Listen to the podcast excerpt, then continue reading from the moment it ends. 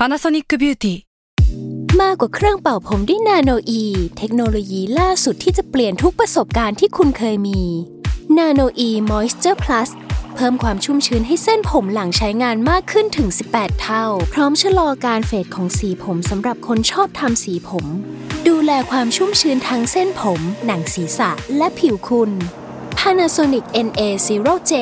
มีเทคโนโลยีนาโนอีที่ care only you s a l ม o n PODCAST มัน สด อร่อย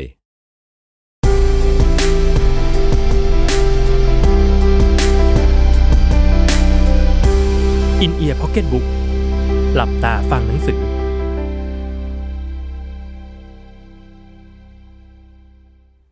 จากหนังสือ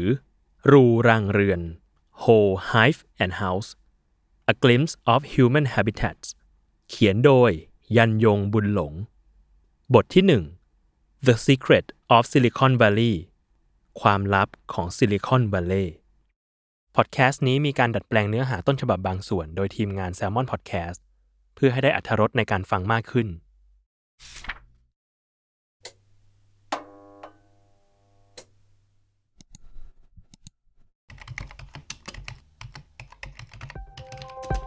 ตอนเริ่มเขียนหนังสือเล่มนี้ ผู้เขียนเพิ่งย้ายกลับมาศึกษาความเป็นมาของย่านซิลิคอนวัลเลย์ใหม่ เมื่อไม่นานมานี้เอง โดยตอนศึกษา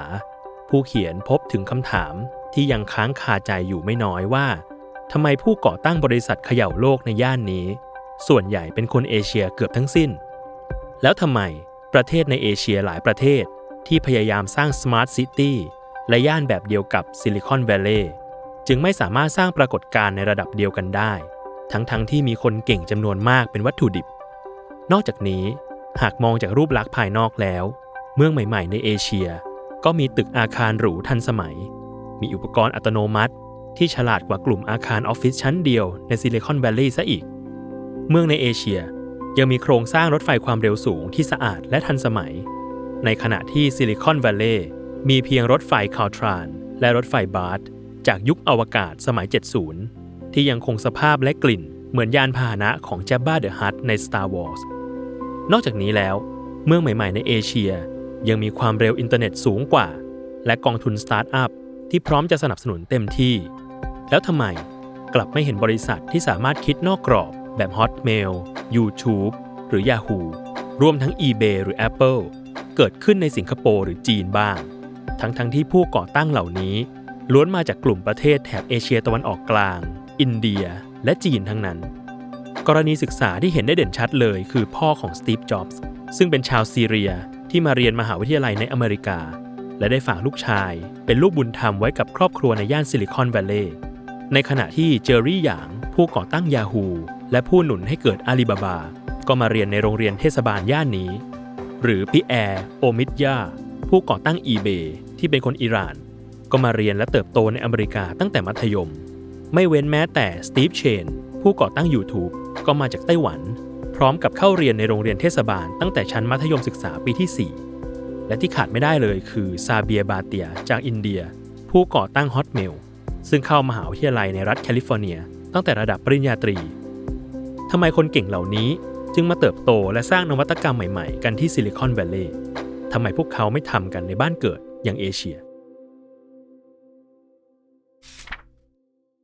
โรงเรียนเทศบาลชั้นดีแบบฟรีๆสิ่งที่รัฐบาลในเอเชียมักมองข้ามไปคือ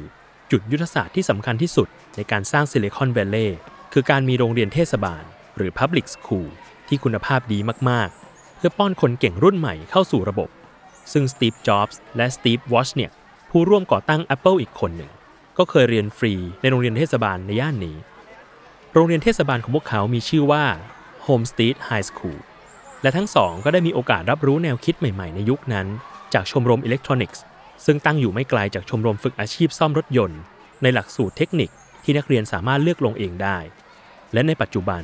ได้เพิ่มสาขาเทคโนโลยีชีวภาพและหุ่นยนต์เข้าไปด้วย เมื่อราวยุค 80 คนที่ชอบเรียนด้านเทคนิค อาจเรียนวิชาซ่อมรถ วิชาเขียนแบบ หรือเข้าชมรมอิเล็กทรอนิกส์ ผนวกกับวิชาที่เน้นทฤษฎีทั่วไปอย่างฟิสิกส์หรือเคมีเข้าไปด้วย แต่ในสมัยนี้คนที่ชอบทางด้านนี้ จะเข้าไปเรียนหุ่นยนต์และ 3D Printing ในห้องเรียนที่เคยเป็นห้องสอนซ่อมรถ ซึ่งจะถูกปรับให้เป็นห้องที่มีแขนหุ่นยนต์ สามารถพิมพ์งาน prototype ออกมาโดยตรงจากคอมพิวเตอร์ นอกจากโรงเรียนเทศบาลแล้ว มหาวิทยาลัยรัฐในย่านนี้ ก็เป็นส่วนสำคัญในการส่งคนเก่งเข้าสู่ระบบ เพราะมหาวิทยาลัยเทคนิคระดับโลกจำนวนมากที่รายล้อมย่านซิลิคอนแวลเลย์ พร้อมจะร่วมมือวิจัยกับสตาร์ทอัพใหม่ๆ ที่เกิดขึ้น พร้อมกันนี้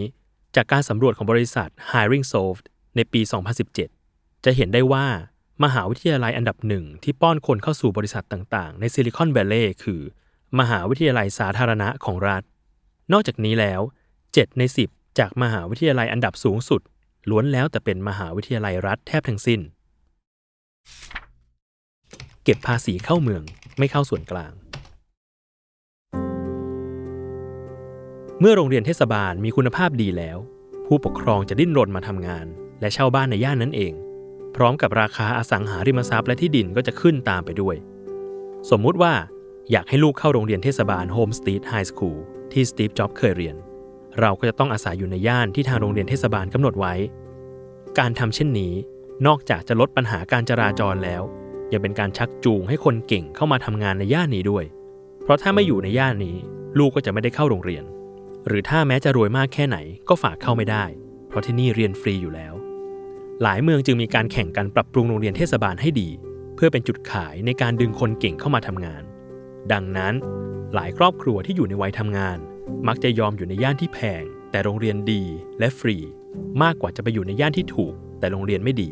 ทำให้ต้องจ่ายค่าโรงเรียนเอกชน ซึ่งแพงกว่าค่าเช่าและค่าผ่อนบ้านหลายเท่าตัวมาก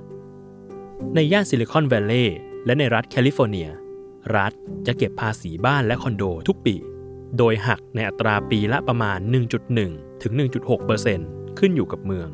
และเงินนี้ไม่ได้เข้าส่วนกลางของประเทศ แต่เข้าเมืองนั้น เพื่อเอาไว้ใช้สร้างโรงเรียน ห้องสมุดสาธารณะ และลานกีฬาต่างๆ ดังนั้นถ้าเมืองไหนดึงคนเก่งเข้ามาทำงานได้มาก เมืองนั้นก็จะสามารถสร้างฐานการเงิน เพื่อสร้างโรงเรียน และสร้างคนเก่งรุ่นต่อไปได้เรื่อย ๆ เด็กนักเรียนที่จน หรือมีฐานะปานกลาง แต่มีแนวคิดใหม่ๆ ก็ยังสามารถเข้าถึงการศึกษาชั้นดีได้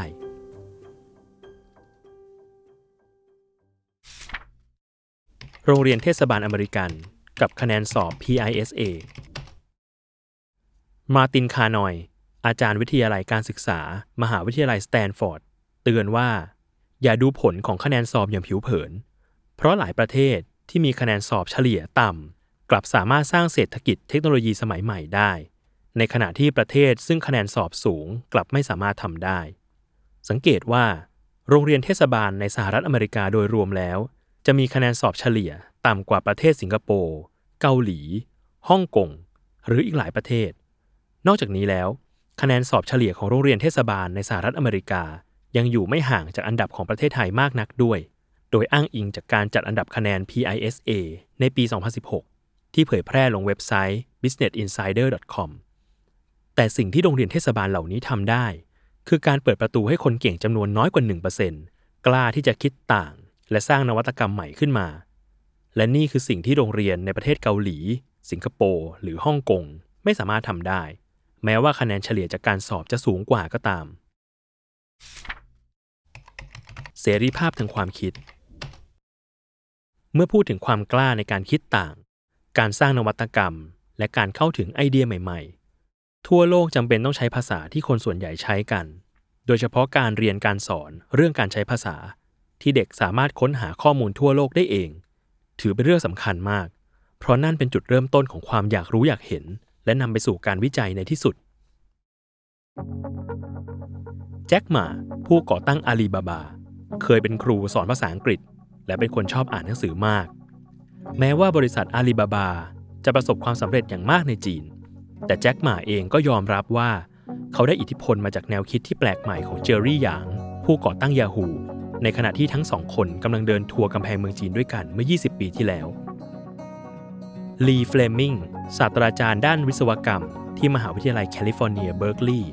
ลองศึกษานวัตกรรมที่เกิดขึ้นจากการปฏิสัมพันธ์ของคนจากต่างสาขา ปรากฏว่า การกระทำเช่นนี้ เปิดโอกาสให้เกิดนวัตกรรม ที่สร้างความเปลี่ยนแปลงระดับโลกได้ หรือที่เรียกง่าย ๆว่า breakthrough มากกว่าการนำคนในสาขาเดียวกันมาคิดร่วมกัน และภาษาอังกฤษ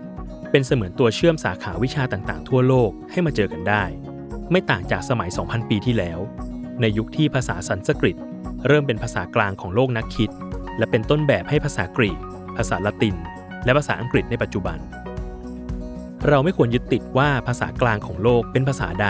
เพราะมันเปลี่ยนแปลงได้อยู่ตลอดเวลา แต่เราควรเน้นสร้างโอกาสให้เด็กเข้าถึงข้อมูลใหม่ๆ ที่มีอยู่ทั่วโลกมากกว่า และในยุคปัจจุบันข้อมูลเหล่านั้นยังเป็นภาษาอังกฤษ อีกสิ่งหนึ่งที่ผู้เขียนเห็นได้ชัดๆ เมื่อลองเข้าไปดูห้องเรียนในย่านซิลิคอนแวลเลย์คือการเชิญชวนให้เด็กตั้งคำถามกับผู้ใหญ่ โดยสร้างบรรยากาศด้วยการมีภาพโปสเตอร์ของไอน์สไตน์แปะอยู่ในห้องเรียนหลายห้อง ที่ไม่เกี่ยวข้องกับวิทยาศาสตร์เลย เนื่องจากโรงเรียนเทศบาลในซิลิคอนแวลเลย์ไม่มีการแบ่งสายวิทย์หรือสายศิลป์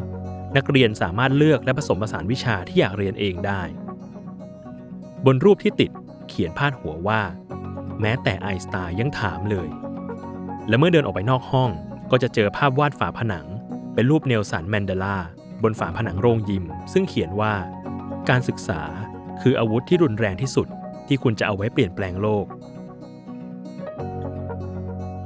การสร้างความกล้าในการตั้งคำถามกับทฤษฎีเก่าๆ หรือการตั้งคำถามกับผู้มีอิทธิพล เป็นกระบวนการคิดที่ถูกสอนมาแล้วกว่า 50 ปี ในโรงเรียนเทศบาลย่านซิลิคอนแวลเลย์สุดท้ายแล้ว สิ่งที่ทำให้คนเอเชีย ย้ายมาสร้างนวัตกรรมที่แปลกใหม่ในย่านซิลิคอนแวลเลย์ได้ อาจจะไม่เกี่ยวกับเรื่องเทคโนโลยี ตึกอาคารที่ดูทันสมัย หรือความเร็วของอินเทอร์เน็ตเลยก็ได้มันอาจจะเป็นแค่เรื่องเล็ก ๆ ทางวัฒนธรรมที่ยอมรับการถกเถียงระหว่างผู้ใหญ่และเด็ก ระหว่างทฤษฎีเก่าและใหม่ที่เกิดขึ้นต่อจากนี้ไป ติดตามรายการ In Ear Pocket Book ได้ทุกวันอาทิตย์ ทุกช่องทางของ Salmon Podcast